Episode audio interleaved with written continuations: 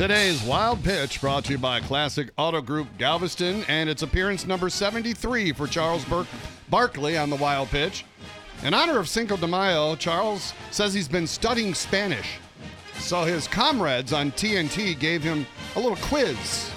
That's on my. I'm gonna keep trying. I'm gonna keep trying. Let's hear the quiz.